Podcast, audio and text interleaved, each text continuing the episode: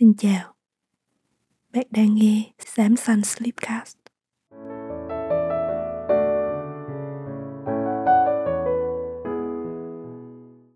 Mình là ốp, là người viết và dẫn dắt podcast này. Đây là một podcast kể chuyện trước mỗi đêm ngủ dành cho người lớn. Chào mừng bạn đến với câu chuyện tối nay mang tên Đi chợ sớm. Bây giờ, bạn hãy chọn cho mình một tư thế thoải mái nhất ở trên giường. Thả lỏng các thớ cơ đang căng cứng.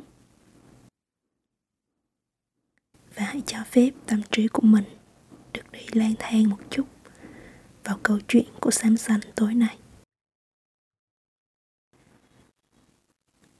Bạn hãy tập trung thưởng thức hiện tại ở bên trong. Có thể là một hình ảnh, một câu chuyện một chuyển động, một dòng suy nghĩ, hay có thể là tổng hợp chứa rất nhiều hình ảnh khác nhau. Hãy cứ nằm yên mà thưởng thức ngắm nhìn chúng.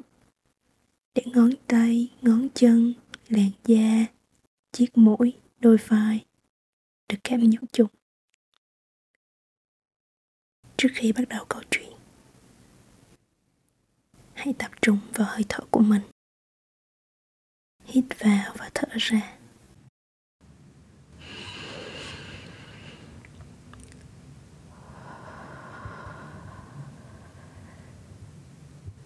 Tốt lắm.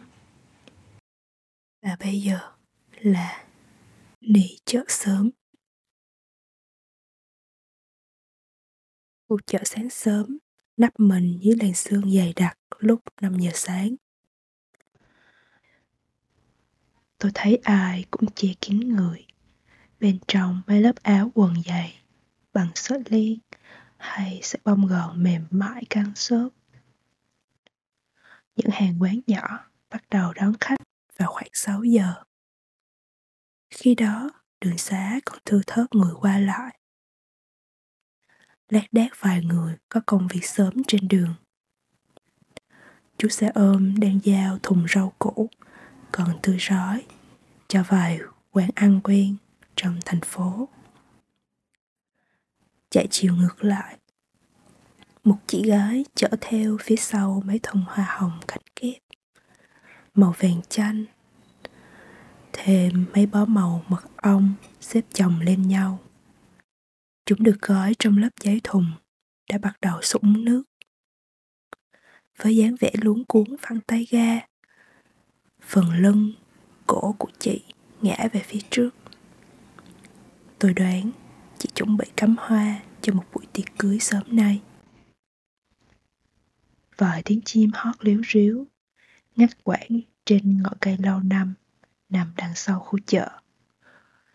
Những dãy nhà phố còn kéo kín rèm từ suốt đêm qua. Các ô cửa sổ còn đọng hơi sương. Từng giọt nước bám trên tấm kính chậm rãi rơi xuống bậu cửa. Cư dân có lẽ vẫn còn mơ màng cho xong giấc mộng cuối cùng. Kéo chiếc mền cuốn kín người vào trong. Họ thông thả trở mình và tận hưởng khí lạnh còn sót lại trong căn phòng mà màn đêm ban tặng trên chiếc giường êm ái. Con đường buổi sớm có mùi sương mai, mùi ẩm nồng từ mặt đất và chút thanh mát của bụi cỏ ven đường. Dường như sau một đêm dài nghỉ ngơi, con người mới thực sự nhường chỗ cho thiên nhiên được tái tạo. Một bầu không khí đậm đặc mùi thơm trong lành, thanh khiết của vùng đất xứ cao nguyên. Tôi đặt chân trước cửa chợ lúc 6 giờ 30 sáng. Trên tay cầm một chiếc giỏ nhựa, được đan từ sợi nhựa cứng, chừng 2cm tạo thành hình dọc caro xanh đỏ, xen kẽ lẫn nhau. Bên trong chứa sẵn vài chiếc túi vải đựng đồ khô.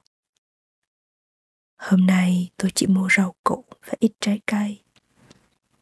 Vậy nên không cần mang thêm đồ đựng thịt thà tươi sống. Vốn phải cẩn thận sắp xếp vì rất dễ chảy nước, ảnh hưởng đến những thực phẩm khô ráo còn lại.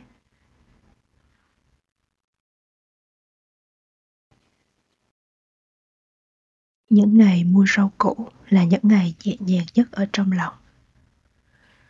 Bớt đi nỗi lo âu vô hình. Chỉ còn là sự thư giãn, thưởng thức hết mình cuộc vui dạo chợ. Thư giãn thật sự là khi mình để đầu óc được tự do tung tăng theo ý muốn của nó. Như một đám mây trôi dạt trên nền trời. Để mà cơn gió đưa đẩy, Đám mây chỉ việc trôi và tận hưởng những khung cảnh mới lạ xuất hiện trong tầm nhìn. Dưới chân tôi trải dài vệt nắng sớm. Tia nắng mỏng manh hát nhẹ lên con đường, gương mặt người và vạn vật. Mọi thứ tự động đẹp đẽ nhờ ánh nắng nhấn giá và hình khối dễ chịu, mềm mại dưới mặt đất, những vụn rau xà lách xen lẫn với vụn đất nhỏ, vương vãi xung quanh. Vụn đất tơi xốp là dấu hiệu cho tiết trời dễ chịu ngày hôm qua. Đất đai có độ khô vừa phải và thêm chút ẩm sau khi mặt trời lặn. Rồi để ý hơi thở nhẹ nhàng của mình, trang hòa với hơi thở gấp gáp từ mấy người cạnh bên. Một anh trai dẫn chống xe dứt khoát. Rồi anh bước xuống xe và tranh thủ lửa nhanh vài lạng thịt ba rọi, thêm bó cải xanh loại nhỏ nhất và túm gọn năm trái ớt trong lòng bàn tay. Làm như thực đơn hôm nay đã được chuẩn bị kỹ lưỡng trong đầu anh ấy. Anh tới nơi rồi rời đi, nhanh như cơn gió vừa mới thoảng qua khu chợ này. Tôi nhìn đằng sau anh trai. Một bà lão trùm chiếc khăn len một bã trầu, che kín đầu tóc và cái miệng móm mềm. Bà mang dáng vẻ chậm rãi hơn. Tỉ mỉ lựa từng cục cà rốt nhỏ con trên tấm bạc màu xanh. Rồi bà lựa thêm một nải chuối hơi hùm hùm chín. Sau khi so đo với mấy nải chuối xếp cạnh bên, Bà từ tốn chờ đợi, đợi chờ trước quầy tính tiền. Thỉnh thoảng liếc mắt nhìn thùng bí đỏ còn chảy nhựa tươi bên dưới. Đám khoai tây, khoai lang chẽm chệ phơi mình trước nắng.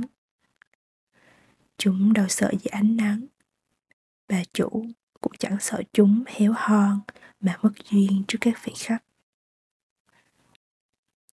Những trái bưởi hồng da xanh vẫn còn giữ lại hai ba chiếc lá xanh trên cuốn. Sau nhiều cuộc vận chuyển trong đêm, để bây giờ nằm ngay ngắn ở gian hàng trái cây, cách đó một căn nhà. Mấy trái đu đủ và trái mít chín vườn cũng được bà chủ sạp, sắp xếp đẹp mắt trong chiếc thùng xốp màu trắng. Đi ngang qua sạp trái cây nhỏ nhắn, bạn chỉ cần nhắm mắt, chiếc mũi sẽ đảm đương nhiệm vụ của nó. Mùi mít chín cay ngọt ngào, đậm hương thơm ngập trước khoang mũi của tôi. Nhất là những trái mít đã xẻ sẵn thành từng muối nhỏ, bọc trong một lớp ni lông mỏng. Chỉ cần thoáng gặp mùi mít chín, đủ các món tráng miệng thay phiên nhau nhảy lên trong đầu tôi. Chè mít được sắc sợi, kèm dừa sấy, que kem mít mát lạnh, xôi mít mềm dẻo, hay mít chấm muối tôm, cay nhẹ nơi đầu lưỡi. Sáng nay, những trái măng cục mới là thứ làm tôi thấy hấp dẫn nhất. Lớp da bóng loáng, cứng cáp màu tím đậm Tôi ngồi xuống, kiên nhẫn lựa cho đủ một ký măng cục. Chẳng qua, tôi thèm khát nuôi dưỡng cảm giác ở đôi bàn tay. Đây xem như một bài thực hành, phân biệt sự đa dạng của các bề mặt hiện diện trên vỏ trái cây. Mẹ từng bày tôi Lưỡi măng cục ngon Hãy nhìn vào độ loang màu trên vỏ Màu tím sẫm tức đã tới độ chín ngon. Tránh mấy trái có vết mũ nhựa còn tươi màu. Hay vết thẹo chai lì nho nhỏ trên vỏ. Tiếp theo, bạn dùng các ngón tay ấn vào vỏ và lựa những trái cho ta cảm giác mềm, có độ lúng nhẹ. Mạnh dạn bỏ qua nếu nắng thấy vỏ quá cứng, đến mức lực nhấn của mình. Chẳng làm lớp vỏ thay đổi gì. Bên trong chắc đang có vài con sâu chờ bạn, hay lớp thịt màu trắng của măng cục vẫn chưa chín tới. Ăn được trái măng cục ngon như một ngòi kích nổ sự hạnh phúc trong bạn. Vị chua ngọt thanh dịu, mềm mại là một sự cân bằng vị giác đẹp đẽ. Rồi tôi đi dọc về cuối khu chợ, ngang qua một nhà nấu đậu khuôn. Cái mùi đậu nành chín thơm phức. Từng miếng đậu được ép thẳng thớm trong những chiếc khuôn gỗ, nằm đè lên nhau, chờ nước thoát ra hết. Chị chủ nhanh tay vớt mẻ đậu đang chiên trong chảo ngập dầu. Miếng đậu hình vuông nhỏ xíu đã chuyển sang màu vàng nâu đẹp mắt. Tôi thích mua đậu ở những nhà làm đậu khuôn gia đình. Cảm giác ra lò nóng hổi, hương thơm như đã nhuốm hết không gian nhỏ của ngôi nhà. Làm cho tôi thấy như được tận hưởng cái tươi ở đó. Chỉ cần ngắm nhìn cũng đủ gợi lên sự ngon miệng trong bụng dạ đến tận tâm trí. Tôi nhận ra cảm giác nặng đè xuống ở cánh tay. Chiếc giỏ đi chợ đã được lắp đầy với một trái bưởi da xanh, một ký măng cục, năm miếng đậu khuôn lớn, thêm chai sữa đậu nành và mấy trái khoai tây bi Đà Lạt. Bây giờ nắng đã mạnh dạn lấp ló qua tán cây lâu năm, soi rọi nhiều ánh sáng hơn cho mặt đường. Tôi đưa tay tìm chiếc nón được móc bằng len, trong túi vải đeo bên vai trái.